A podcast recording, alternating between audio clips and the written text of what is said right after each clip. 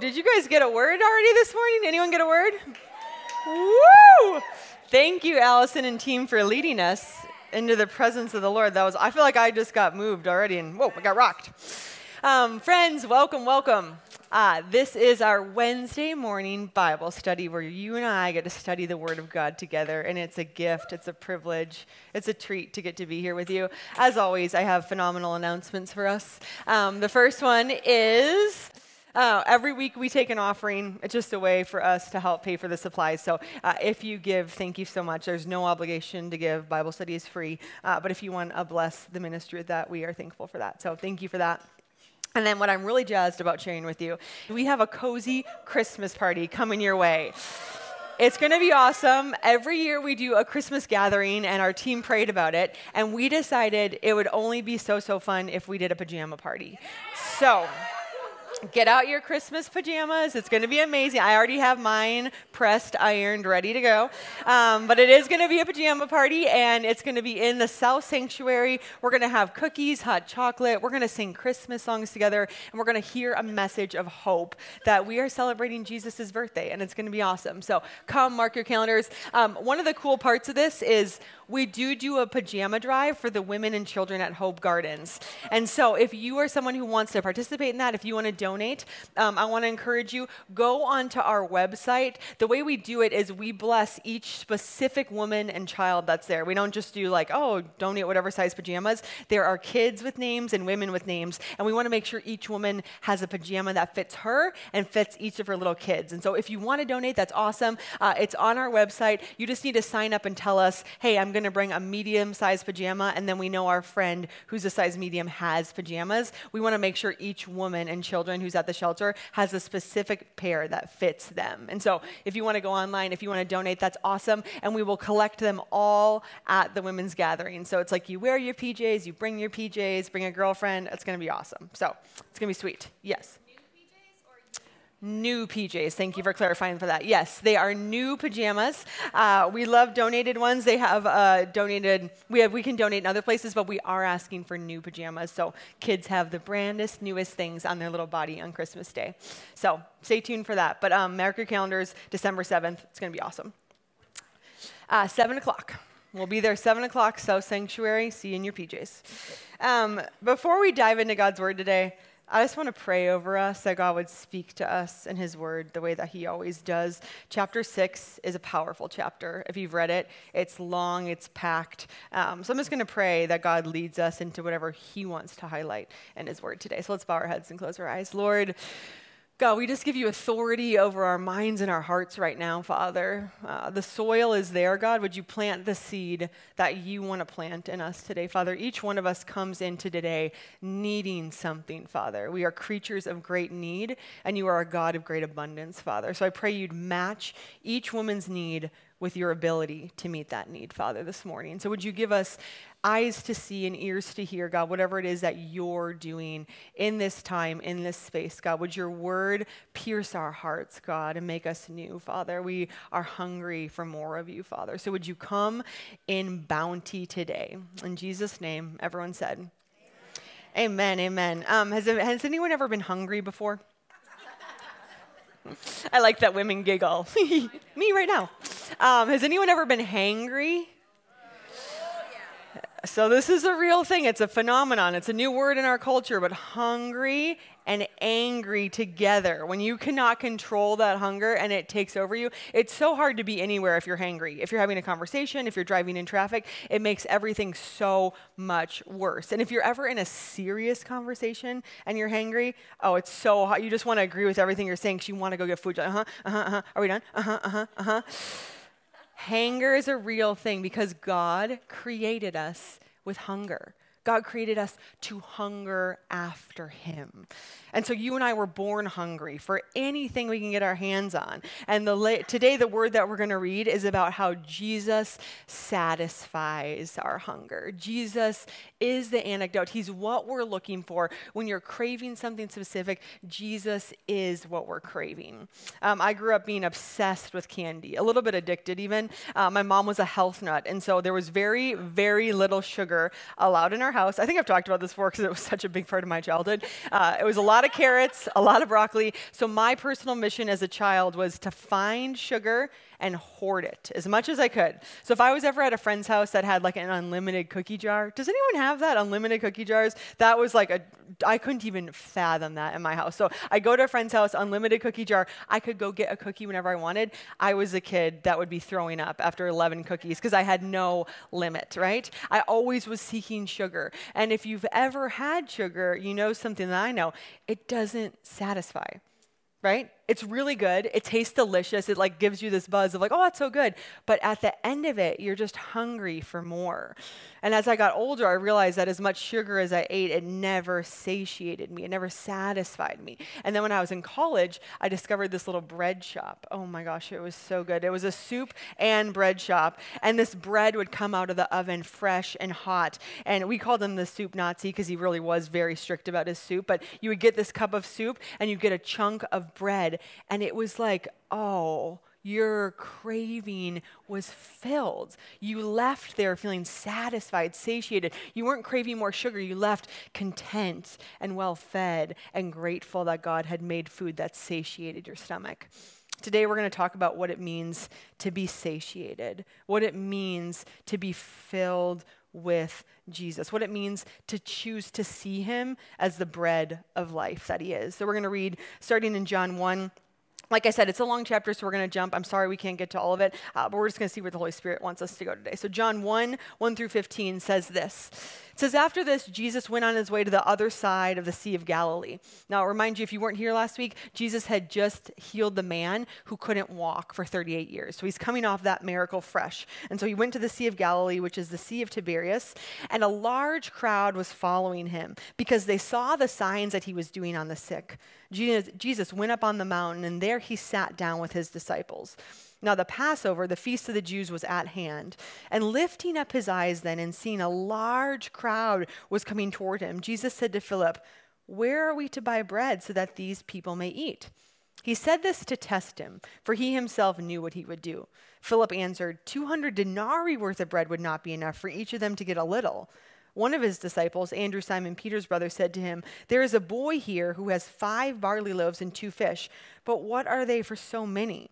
Jesus said, Have the people sit down. Now there was as much grass, now there was much grass in the place, so the men sat down, about 5,000 in number. Jesus took the loaves, and when he had given thanks, he distributed them to those who were seated. So also the fish, as much as they wanted. And when they had eaten their fill, he told the disciples, Gather up the leftover fragments, that nothing may be lost. So they gathered them up and filled 12 baskets with fragments from the five barley loaves left by those who had eaten. When the people saw the sign that had been done, they said, This is indeed the prophet who is to come into the world. Perceiving then that they were about to come and take him by force to make him king, Jesus withdrew again to the mountain by himself. Today, we're going to talk about what I believe are three different ways that Jesus heals in this passage today. And the first way that Jesus heals is he meets our physical needs. We serve a God who is able to provide above and beyond what we hope ask or imagine. You see, the disciples saw hungry people coming, and immediately their fear was, How do I feed them? Where do I get enough money? How do, how do I feed them? Jesus, in his wisdom, says, You can't feed them. You can't satisfy their hunger, but I can. Jesus is Lord over our bodies, Lord over our lives. He cares about our physical well being. He cares when we're hungry. He cares when we're wounded. He cares when we're going through illness. He cares when there's not enough physical provision for everyone to have enough. Jesus cares about that. And so he sees the masses coming. Now, in the Old Testament, or in this, this time back in the day, uh, they counted men when they counted groups. They didn't count everybody. So there's 5,000 men accounted for in this. So if you add women and children, most commentators believe there was at least 15 to 20,000 people in this crowd. Now, if you've ever been to the Hollywood Bowl, it's the best place I can think of to get like a visual of just how many people that actually is. And here, one of the disciples sees a little boy with five barley loaves. Barley uh, was known historically for being a very poor man's bread. So this kid would be marked and labeled poor, in need. He doesn't have a lot. So he brought the minimum provision for just himself. There's no way it would have covered everybody else. Uh, so he brought just enough enough of the barley loaves. And Jesus sees this and he says, You might think that you don't have much, but I can make abundance out of that. What loaves do you have in your life? What fish do you have in your life that just doesn't feel like it's enough? It's not enough to satisfy maybe your community, your family, maybe you. Where in your life is there physical lacking? Jesus comes to bring abundance to those places, to bring healing to those places, to do beyond what we can ask, hope, or imagine. Jesus multiplies the bread and fish and feeds everybody. And what I noticed when I read the text this time, God is a God of, of, provision and abundance, but he serves those who seek after him. These guys weren't going to the local arena to watch a, like a fighting match and Jesus was giving them sandwiches on the way. You hungry for the match? I want to feed you. No. They were co- they were seeking Jesus and when they sought after Jesus, he met all their needs. Sometimes we're chasing something else in life and we're wondering, why isn't God blessing me? Why isn't he meeting my needs? Why isn't he giving me that thing that I want? Here, the people were hungry to know Jesus. They were chasing Jesus. And Matthew 6 33 says, Seek first the kingdom, and everything else will be added unto you. I wonder in your life where there feels like there's physical lacking. Maybe there's a health issue. Maybe don't have enough of something. What would it look like for you to invite Jesus to bless the lack of in your life, to bless where there's emptiness, to bless where there's not enough. Jesus is a healer. Jesus provides an abundance for what we cannot provide for ourselves. And so he sees the people, he knows that they're hungry, and he feeds them out of his abundance. And the commentary doesn't say this, but I have my own little thoughts about things. I don't know if you ever get your own little like tidbits or spins on scripture. So this is not in any commentary, it's just what I felt when I read this is that Jesus filled filled 12 extra baskets. And in my heart, in my head, I just felt like that was a way to show the disciples, I have more than enough for you. Look at, I have a little bit extra for each of you who have who has left everything to follow me. And again, the scripture doesn't say that, but when I read that, I saw 12 disciples watching the master serve the people. And here Jesus says, there's always enough. There's always enough in my kingdom. Just when you think there's nothing, I got a little extra for you. You see, God, Jesus promises to meet our daily needs, to be our daily bread. And so I wonder in your own physical life, where do you need Jesus to show up? Where do you need Him to provide? Maybe it's in a relationship, maybe it's in your household, maybe it's in your body, maybe you're going through an illness. God cares about our physical well being. He knows how many hairs are on each of your heads. I don't even know how many hairs are on my heads. I know my dad's, he's bald, about three.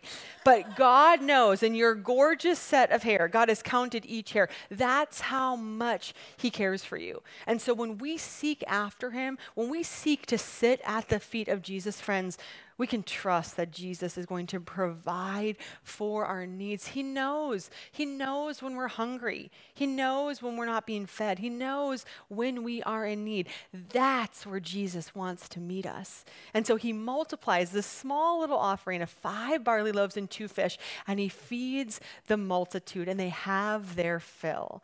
Our God is a God who wants to fill our hunger. What are your physical needs today? What would it look like to trust God, to multiply the little that you and I have, to provide an abundance, and not just for us, for our communities, for the people around us, for our neighbors, for women in the PTA, for women down the street that you don't even know their names? What would it look like for us to present whatever our meek offering is to the Lord? God, this is all I have. Would you make it enough? Would you provide for my needs? Would you provide for my community's needs? What is your five barley loaves, and where do you need the Lord to multiply that? That's the first way we see Jesus healing today. Jesus cares about your and my physical needs. Where do you need Him to show up?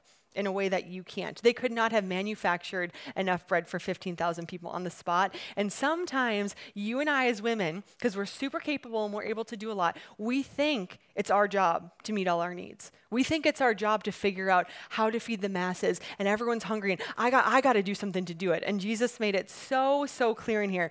The disciples weren't able to fix the problem, but Jesus is. Where do you need Jesus? To fix the situation in your life that you cannot fix alone. Not because you're incompetent, not because you're not able without his power, but Jesus wants to do it through you. What's your physical need today? I love this last little part that said they were coming by force to make him king. You see, Jesus is king of a kingdom that he was bringing to earth. He's not, he didn't want to be a king in their realm of it. He didn't want to rule on government. He wanted to rule from heaven. And so they thought, he, they're going to make his, me king and they're going to make me just feed all their needs bread every day, making sure everyone's okay. And Jesus said, I came for something way bigger than daily bread. I came for something so much more than your physical needs. And that's why he had to withdraw. Because he's like, if you make me king now, you're just going to want to eke out as much free bread as possible. I got something either better for you. I am the bread of life. And that's where he's taking us in this passage. So, first, Jesus heals physical needs. What are your physical needs that you need him to heal? Then we carry on, and it says, When evening came, his disciples went down to the sea, got into a boat, and started across the sea to Capernaum. It was now dark, and Jesus had not yet come to them. The sea became rough because a strong wind was blowing. When they had rowed about three or four miles, they saw Jesus walking on the sea and coming near the boat, and they were frightened. But he said to them, It is I do not be afraid. Then they were glad to take him into the boat, and immediately the boat was at the land to which they were going. I'm going to jump to verse 25. When they found him on the other side of the sea, they said to him, Rabbi, when did you come here? And Jesus answered them, Truly, truly, I say to you, you are seeking me, not because you saw signs, but because you ate your fill of the loaves. Do not work for the food that perishes, but for the food that endures to eternal life, which the Son of Man will give to you. For on him God the Father has set his seal. Then they said to him, What must we do to be doing the works of God? And Jesus answered them, This is the work of God, that you believe in him who has sent me. Our job is to believe, ladies. And so the second healing that we see happen today is what I would call an emotional or a mental healing. You see, the disciples just witnessed something phenomenal. They just saw God feed 15,000 people. So they're all jazzed. They're like, we followed the right guy. This guy's awesome. They get in the boat, and immediately as they head out, what hits? A storm hits the boat. You ever have that in life? You ever have it like where you're tracking with Jesus, where you see him do something amazing and you're like, oh my gosh, we got this, God, we're going to do this. And then the next day, the storm hits. And you start to wonder, you and I both do this. We start to think, what did I do wrong? Did I hear him wrong? Did I miss something? Is he mad at me? How do I get why me? How did I get caught in this storm? I just was with him. I just I just saw him bless the people. Why why is he putting me through a storm now? Here's the reality that we all know if we've been on the planet for more than a day. Storms of life come. They come. Not always a result of us, sometimes as a result of us, but the storms of life are inevitable. And what happens when the storms come is Satan can get in our mind and make us think it's our fault, that we should have controlled it, that we should have done something different, that why did, how did I get here? And he spins us out. He loops us in fear and shame. It was my fault. I'm afraid I can't fix it. I'm afraid I can't fix it. It's my fault. And back and forth and back. So they're in the storm and they see this creature walking on water towards them. Can you imagine? I mean, like there's some scary Halloween movies out right now, but can you fit like physically picture yourself in a boat, the storm is big and you see a person. You, they don't know it's Jesus. They see a figure walking towards them on water. How would you react? How would you? I mean, we are like, come on, guys, don't you know it's Jesus? They don't know because they see this scary guy walking on the water. Jesus is coming after them in the storm. Right when they think that they're abandoned, right when they think that they're all alone, Jesus comes walking on water to them. Jesus is chasing after you and I when we're in the storm. He's not sitting there saying, hey, figure it out. Mm, sucks to be you that you got in that boat. No, no, no, no, no, no, no. Sometimes we, I think, that's kind of funny that I said that, but I think sometimes we honestly believe that. We honestly think, like, oh my gosh, woe is me. Like, I'm never going to. And here's Jesus chasing after you and I in the storm, coming to us on water. What I find so incredible about this passage Think about this with me. Jesus came so that all would believe in him. Jesus just had an audience of 15,000 people on the mountainside, which overlooked the Sea of Galilee. How easy would it have been for him to do a sunset stroll? 15,000 people, Jesus gets out there and just walks on water. I am the Son of God, right? How easy would that have been to show his divine majesty, to show who he was? Instead, he comes to his 12 chosen men in the middle of the storm. He does the impossible and he walks on water to say to them, Do not be afraid you and I can live in a storm of sea in our mind, of fear, anxiety, doubt, worry. And Jesus pursues us in those places. He comes to us walking on water to deliver us to the other side. What fear is Satan spinning you in these days? What lie is he telling you that you're abandoned, you're on your own, the storm's never going to calm, it's all on you, good luck, you're never going to make it to the other side? Satan does this to all of us. He lies to us. And what Jesus does is Jesus chases after us. He walks on water. And notice that they were afraid when he was outside of the boat. And what happened when he got in the boat? They were glad and they were delivered.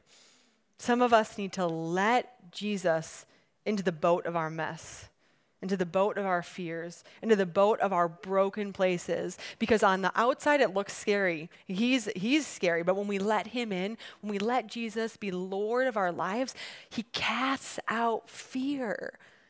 There is no fear in perfect love. And that's the second healing we see Jesus do. He heals their minds and their emotions. Fear was about to capsize them. And Jesus walks into the storm and says, Do not be afraid. I'm here. And he delivers them to the other side.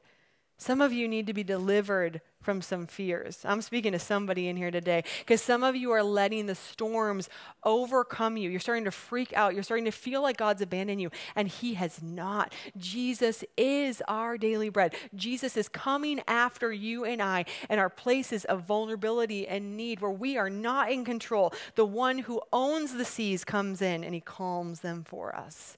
Where do you need Jesus to heal you? Emotionally, mentally? Where are the fears of life talking you down and telling you that there's no hope? That's not the voice of our God. That's not the voice of Jesus. Jesus says, Do not be afraid. Where do you need to hear that in your life? Do not be afraid. He has not forgotten you, He's coming after you in the storm.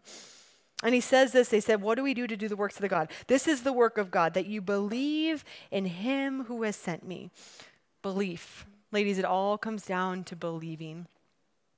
Not always seen, believing. John uses the word believe 52 times in the book of John. It is what he stresses is the most important thing. How you and I activate healing is we believe in the one who is able to do it. C.S. Lewis has this quote We are what we believe we are.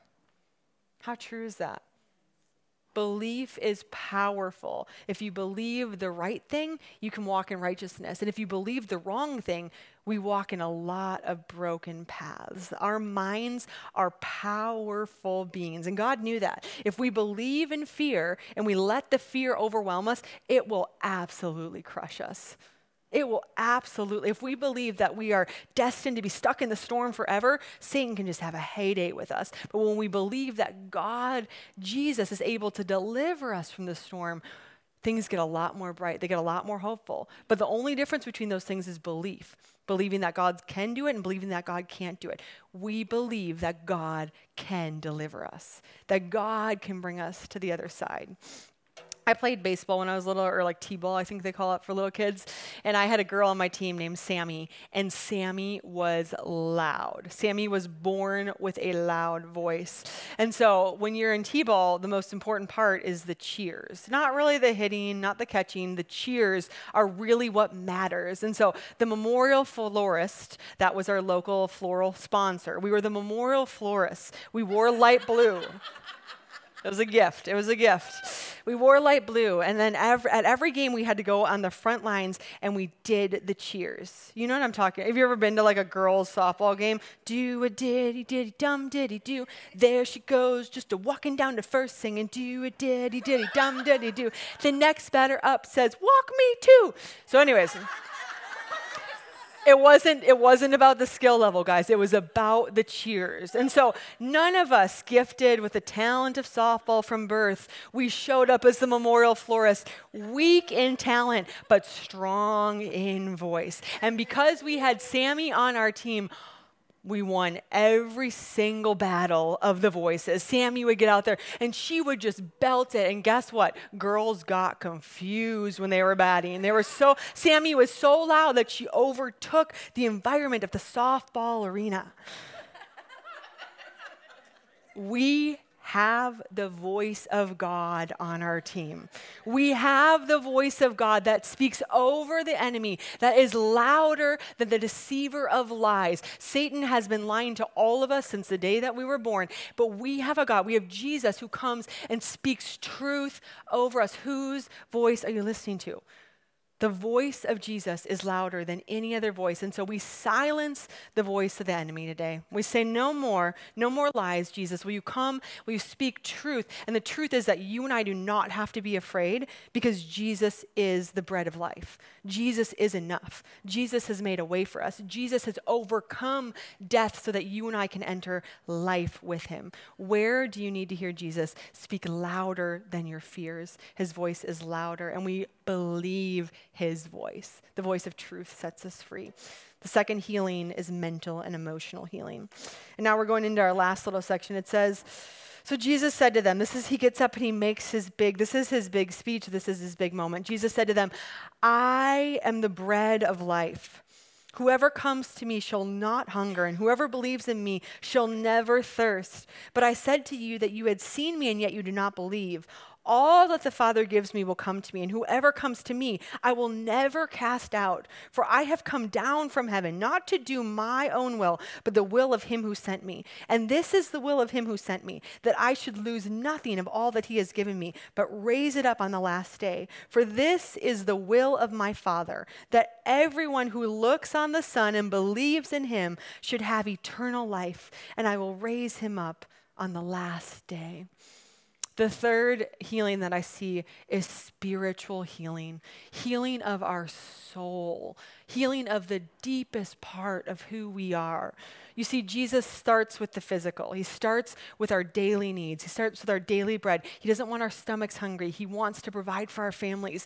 And then he moves to our mind and starts to renew our mind and heal our mind and speak back to the voice of fear in our mind. And then he comes and he lays down the final gravel. He says, I have come for your soul. I have come to give you life and life eternal. I am here that you would eat the bread of life, you'd receive me, and you'd live forever. Not eternity one day, eternity starting now, that you and I would have true life, that we would have purpose and value and meaning, and that we would walk with the Lord all of our days. Jesus invites us to eat Him as the bread of life. Now, if you've ever chased other things like sugar, you know that they're tempting, right? You know, you, you know what I'm talking about. You know that glistening, glimmering sugar. There are so many other things that promise to be our daily bread, right? Relationships, family, jobs, kids, physical ability, financial success, you name it. The world is filled with sugary treats that promise to satisfy, but they don't.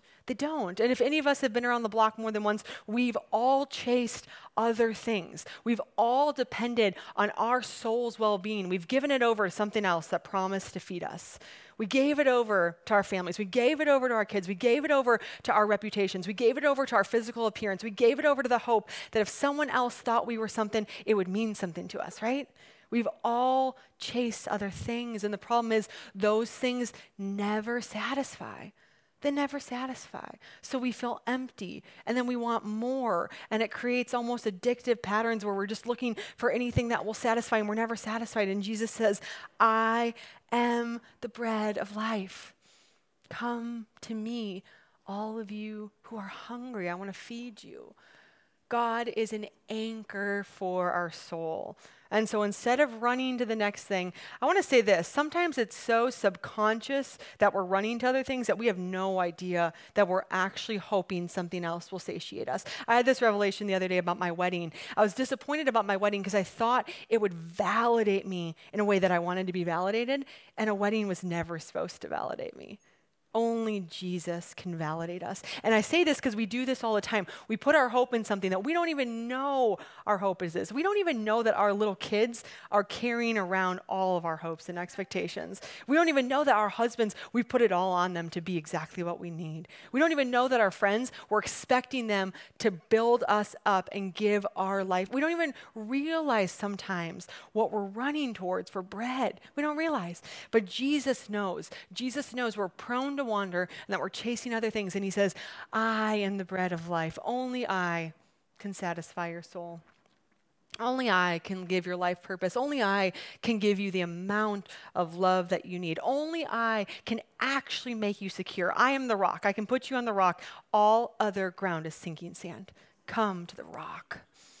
And so today, I'm going to invite Amy up here. Today, we're going to take communion together because these words are alive and true. And communion's a gift that the Lord gave us. He gathered his disciples and he says, When you eat bread and when you drink wine, I want you to do this in remembrance of me. We come to the bread of life because Jesus is life. And our minds that wander need to come back to the truth that He is the only feast that will ever satisfy. He's the only one that will fill our hunger. And so I want to read to you this last part of John 6. So Jesus said to them, Truly, truly, I say to you, unless you eat the flesh of the Son of Man and drink his blood, you have no life in you. I'm going to say that one more time because that's powerful. Truly, truly, I say to you, unless you eat the flesh of the Son of Man and drink his blood, you have no life in you. Whoever feeds on my flesh and drinks my blood has eternal life, and I will raise him up on the last day. For my flesh is true food, and my blood is true drink. Whoever feeds on my flesh and drinks my blood abides in me, and I in him. As the living Father sent me, and I live because of the Father, so whoever feeds on me, he will also live because of me. This is the bread that came down from heaven. Not like the bread the fathers ate and died. Whoever feeds on this bread will live forever. So we come to the communion table we come to the body of Jesus Christ that was broken for us, and we come to his blood that was shed for us. Isaiah 53 5 says, But he was pierced for our transgressions, he was crushed for our iniquities. The punishment that brought us peace was on him, and by his wounds we are healed. Friends, we come to the communion table because this, this is life what this represents is Jesus Christ, and Jesus Christ is the only thing that can heal, the only thing that can provide an abundance, the only thing that's louder than the voice of the enemy, the only thing that can actually fill our soul. And so I'm going to let you and Jesus take communion together today. And Amy's going to pray over us, but I want you to invite Jesus to show you what it looks like that He is the bread of life in your life. What does that look like for you? Where do you hunger inside yourself? Where do you feel empty? Where do you feel lacking? Where do you feel drawn to other things? Would you receive the body of Jesus? By his wounds we are healed. And would you receive the blood of a new covenant that says, God, I'm yours forever. I'm never going to let go of you. Will you commune with Jesus and receive him as the bread of life? You can take the next few minutes, take communion on your own when you're ready, and at the end, I'll close this out.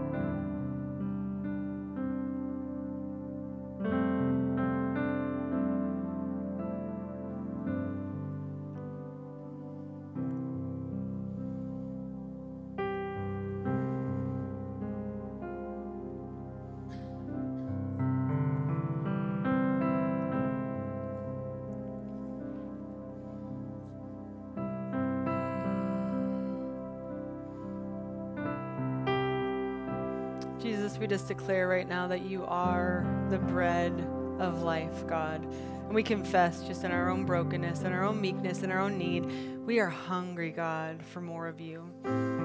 We're hungry for you to fill the parts of our life that feel vacant and void and hurting and troubled and worried and fearful, God. Father, we thank you that you are the Lord of all, God. You promise in your word that whoever feeds on your flesh and drinks your blood has eternal life. So, God, we pray that we would feast on your flesh and drink your blood, God, and that you'd raise us up on the last day, God. Your word says your flesh is true food and your blood is true drink. And whoever partakes in this meal, God, you will abide in and they will abide in you, Father. So, God, we pray your word back to you, God, that we would abide in you and that you would abide in us, Father. Lord, would you satiate our cravings, God? Would you satiate the desire of our soul for more, Father? You are the only one that can fill that void, Jesus. We thank you that by your stripes, by your wounds, we are healed, Father. So, for anyone who has physical ailments today, we pray healing, God. We pray blessing, Father. We pray new life. And for those who are afraid, God, would you speak louder than the voice of fear? Would you speak truth and freedom that that we do not need to be afraid, God, because you have delivered us? God, for those whose soul feels empty today, for whose spirit is hungry, God, for more and more, God, would you satiate them with the truth that we are forgiven and redeemed, and your unconditional love is really what all of us are seeking in other things, Father. So we receive your unconditional love right now, Father, just through the power of the Holy Spirit, Lord. Would you fill us up? Would you give us a vision of you just filling us up right now with love in places that feel um, unworthy, God, that feel abandoned, that feel afraid? Would your love just cast out all fear right now, Father? We thank you that you are our daily bread, God, and that you are the bread of life, Jesus. We declare that great truth, Father, that you alone can satisfy, God. So we thank you for this meal that we've had together. We thank you that you satisfy us, Lord. Would we seek after you all of our days to receive the bread of life? I bless each woman here in the name of Jesus Christ. And all God's daughters said, Amen. Amen, friends. If you need a group, you can come on up. If not, blessings at your table. Go and be with each other and pray for each other.